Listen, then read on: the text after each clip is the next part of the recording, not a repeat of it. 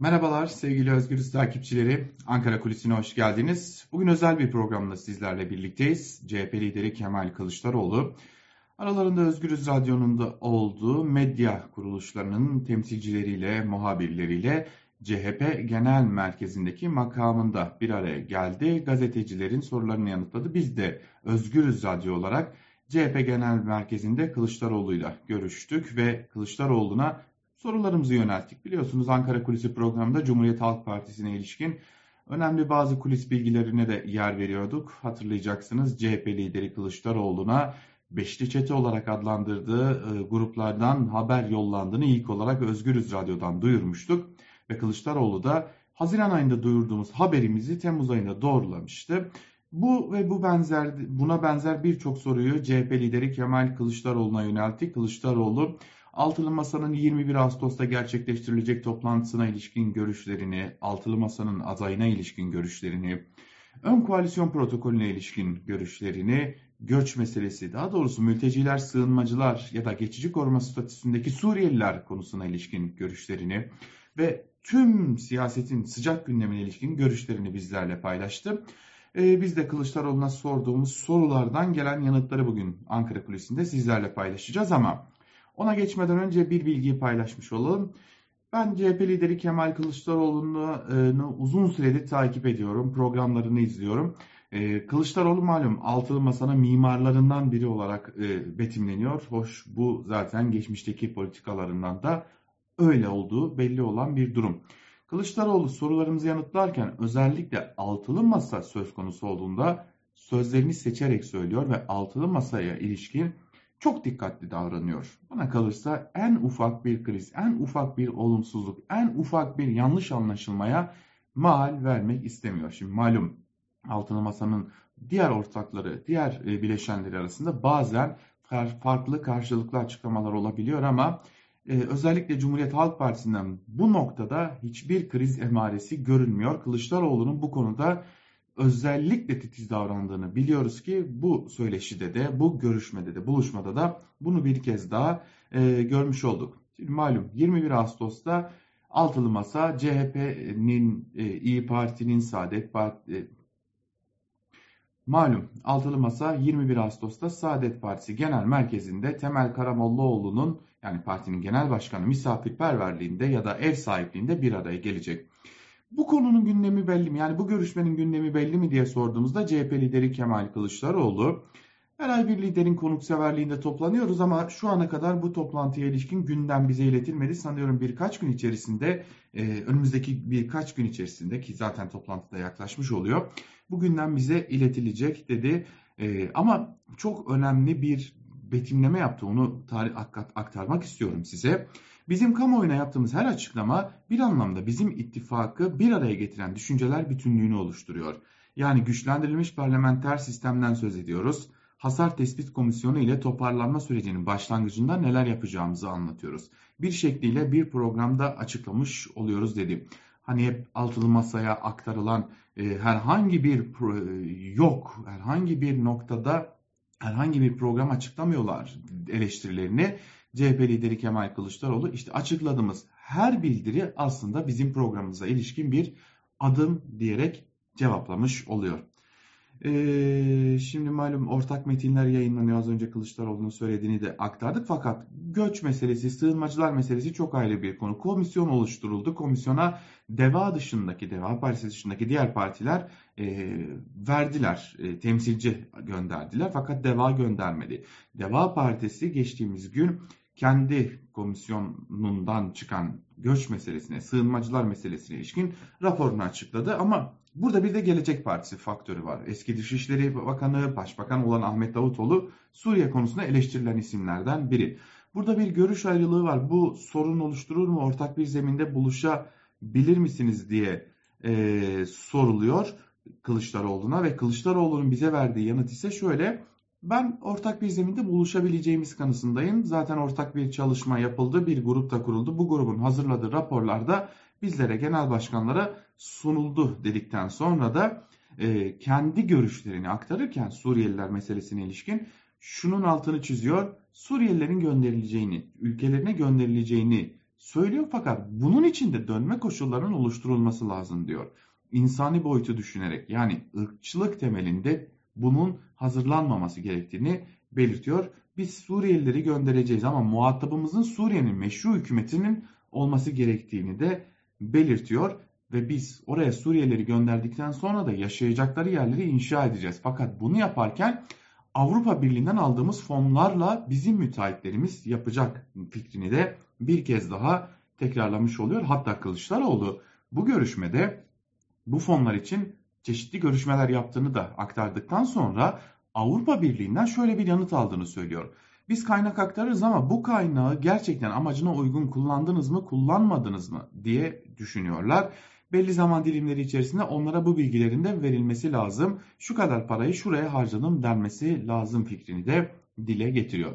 Ve malum gündemin sıcak konusu Suriye hükümetiyle e, şu an Birleşmiş Milletler'in tanıdığı meşru Suriye hükümetiyle iktidar arasında bir görüşme bir yakınlaşma olur mu olmaz mı? Malum Doğu Perinçek de gidecek Suriye'ye. Ee, Kılıçdaroğlu diyor ki ben en başından beri Suriye politikasının yanlış olduğunu söyledim. Yanlış yapıyorsunuz diyenlerin ilk e, diyen isimlerden biri de bendim dedikten sonra da Erdoğan'a e, Uluslararası Suriye Konferansı düzenlenmesi gerektiği çağrısını yaptığını ama Erdoğan'ın bunu dikkate almadığını da aktarıyor. Malum e, istihbarat örgütlerinin karşılıklı görüştüğüne dair bir takım bilgiler söz konusu. Ama Kılıçdaroğlu buna da itiraz ediyor ve şunu söylüyor. Biz bir istihbarat devleti değiliz. Demokratik bir devletiz. Bir ülkeyle görüşme yapıyorsan gönderirsin büyükelçilik, gönder, görüştürürsün büyükelçilikleri. Büyükelçilikleri karşılıklı olarak açarsın. İstihbarat örgütleri her zaman görüşür ama önemli olan sizin Suriye ile ilişkileri sağlıklı bir zeminde yürütmenizdir diyor ve e, bana kalırsa çok çok önemli bir hatırlatma da yapıyor. Diyor ki Kılıçdaroğlu IŞİD militanlarının oraya nasıl geldiğini, nasıl finanse edildiğini, Suriye'nin iç işlerine nasıl müdahale edildiğini hepimiz 3 aşağı 5 yukarı biliyoruz. O nedenle ilişkiler gelişsin hiçbir itirazımız yok. Fakat Suriyeli kardeşlerimiz de ülkelerine dönsünler. Ama siyaset kurumunun oturup bir iç hesaplaşma yapması lazım ve özellikle devleti yönetenlerin yani AKP iktidarının özellikle de Erdoğan'ı kastederek Türkiye Cumhuriyeti vatandaşlarından özür dilemesi gerektiğini de söylüyor CHP lideri Kemal Kılıçdaroğlu. Ahmet Davutoğlu önemli bir faktör dedik altılı masada Suriye meselesi de e, söz konusu olunca e, ve malum Ahmet Davutoğlu yaptığı bir açıklamada Erdoğan'ın Putin tarafından yönlendirildiğini de aktarmıştı. E, ve Suriye'de eğer rejim belli konularda bir değişikliğe gitmez ve biz bunu insanları oraya gönderirsek bir gider on gelirler diye bir görüş dile getirmişti. E, bu da altılı masada bir problem yaratır mı diye sorduğumuzda Kılıçdaroğlu'na Bugün geldiğimiz noktada bir problem olacağını sanmıyorum diyor Kılıçdaroğlu ama önemli cümleleri burada aktarmaya başlıyor. Erdoğan'ın emperyal güçler tarafından yönlendirildiğini bilmeyen mi var diyor. Hepimiz Suriye'ye girişin girişi hangi emperyal gücün istediğini biliyoruz. 33 askerimiz şehit edildiğinde soluğu Moskova'da alınma almasının bir nedeni vardır diyor. Dışişleri Bakanlığı'nın önemine e, işaret ettikten sonra da e, devletin hafızası olan, devletin dış politikasını belirleyen, köklü gelenekleri olan Dışişleri Bakanlığı'nı tamamen devre dışı bıraktınız. Sarayda bir avuç kişiyle dış politika oluşturdunuz. Bakanın bile kim olduğu belli değil. Hulusi Akar mı Dışişleri Bakanı mı, İbrahim Kalın mı Dışişleri Bakanı e, yoksa Mevlüt Çavuşoğlu mu diye sorduktan sonra da Dışişleri ile ilgili bir olay olduktan sonra Cumhurbaşkanlığı Sözcüsü İbrahim Kalın'ın açıklama yapmasını eleştiriyor. Şimdi hepimiz hatırlayacağız İbrahim Kalın'ın adı bir dönem Dışişleri Bakanlığı koltuğu içinde geçiyordu. O da ilginç bir diğer husus. Ee, ve dış politikaya ilişkin eleştirilerini böyle sıraladıktan sonra e, S-400 tartışmasına, Akkuyu e, tartışmasına değiniyor Kılıçdaroğlu. Ve S-400 meselesine ilişkin ciddi eleştirilerini tekrar sıralıyor ve diyor ki siz devlet olarak bir ittifakın içindesiniz. Bu ittifakın adı NATO. Ve siz eğer bu NATO ittifakının içerisindeyseniz savunma sanayinizi de buna göre inşa etmeniz gerekir.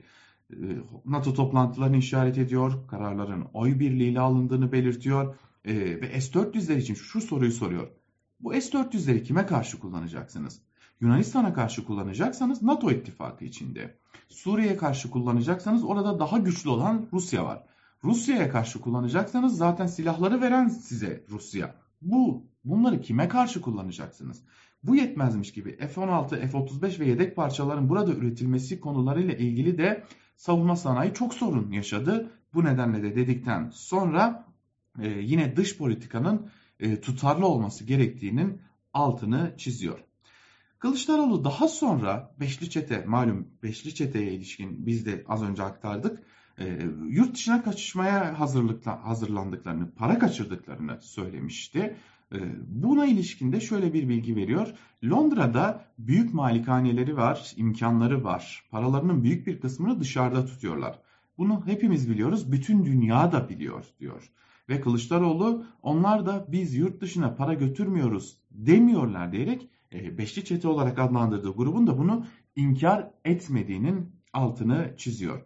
Sonra Manadaları hatırlatması yapıyor. Bunu dile getirdiği için malum Manadalarına kaçırılan servetleri dile getirdiği için Kılıçdaroğlu tazminat ödemeye mahkum edilmişti. Diyor ki banka dekontlarını paylaştım. Banka bu dekontlar bize ait değil diyemedi. Bu nedenle de ben tazminata da mahkum edilmiş olsam bu konu yerini, doğruluğunu koruyor diyor.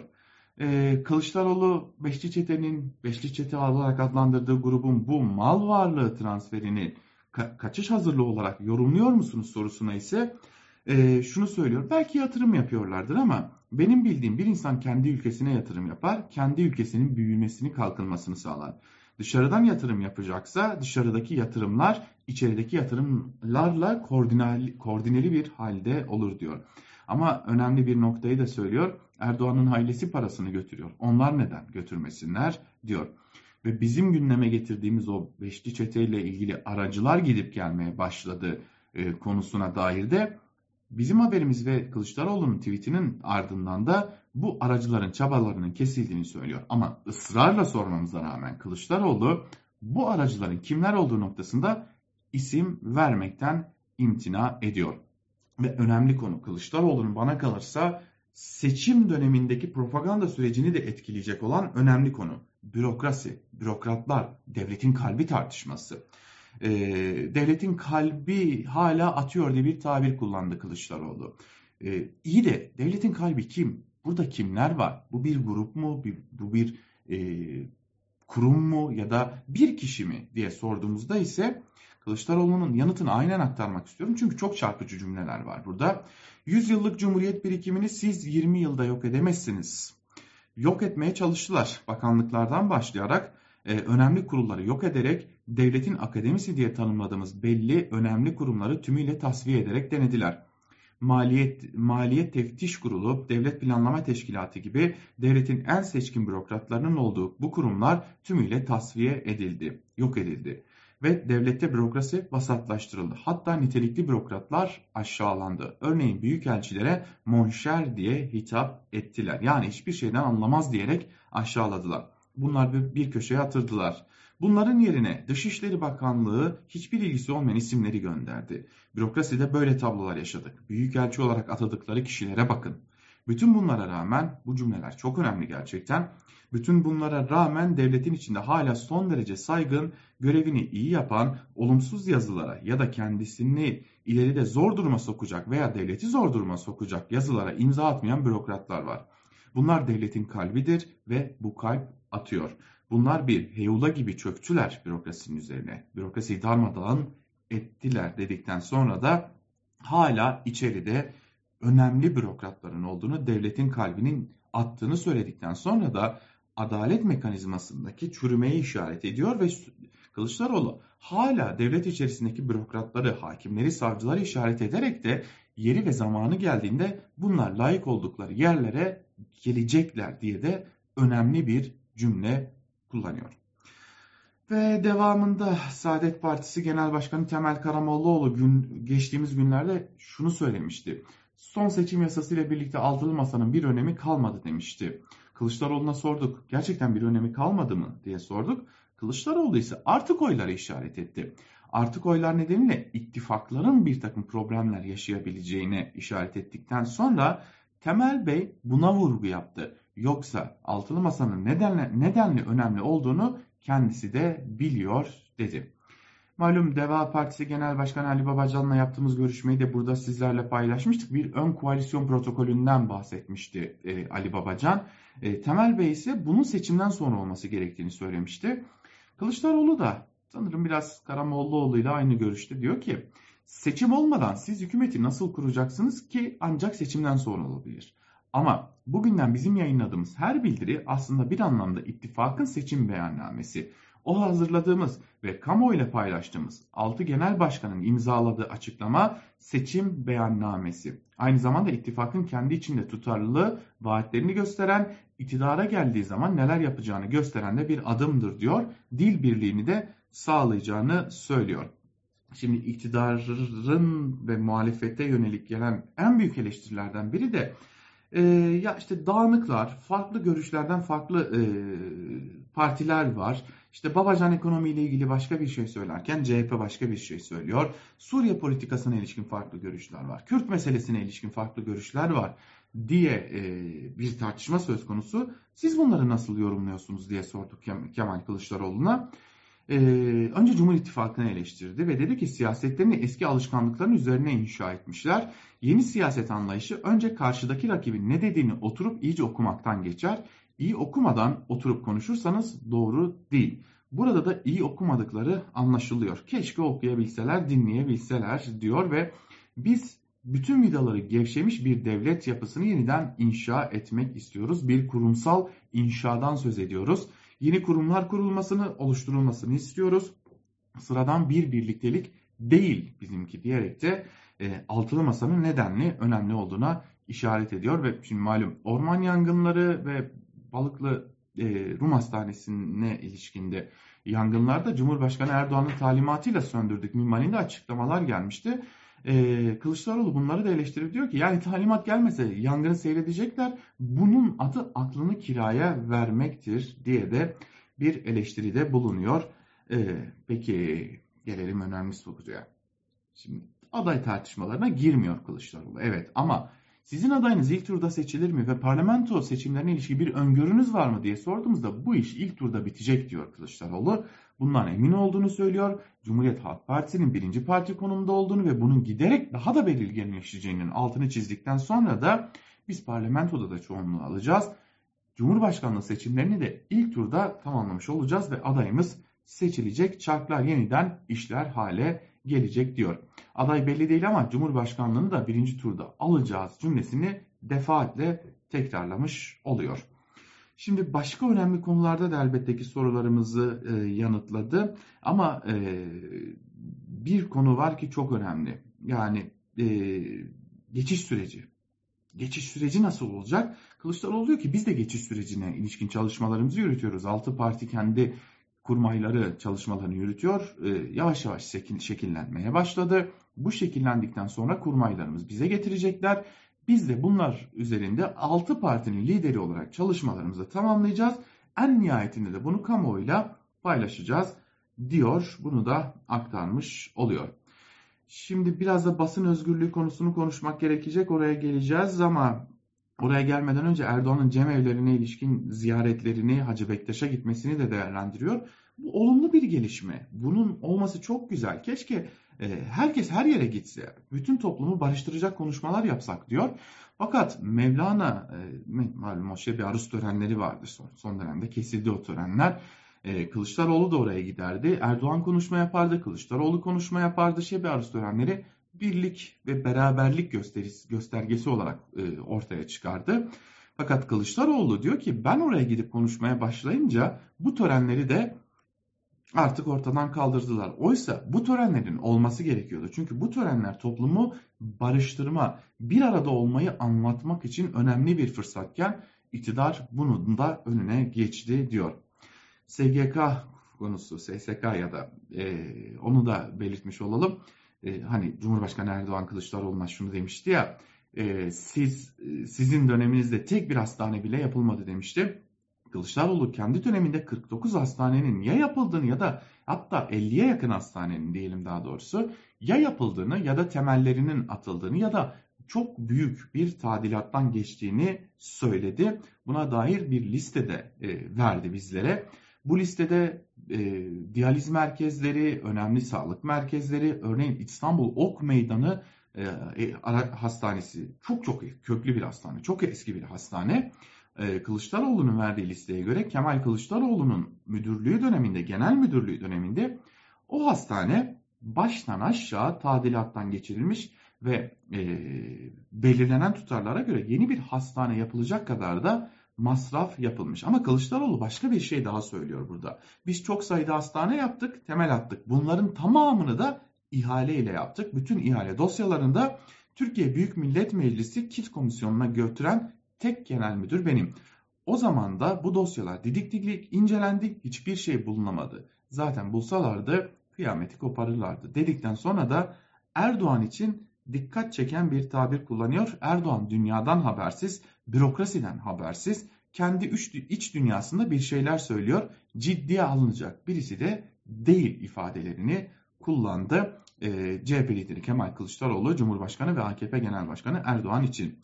Ve medya özgürlüğü, basın özgürlüğü bizim canımızın en çok yandığı konulardan biri. Bugün bile meslektaşlarımız tutuklu. Kılıçdaroğlu diyor ki bir siyasal iktidar medyayı korkulacak alan olarak görüyorsa gerçeklerle yüzleşmek istemiyor demektir.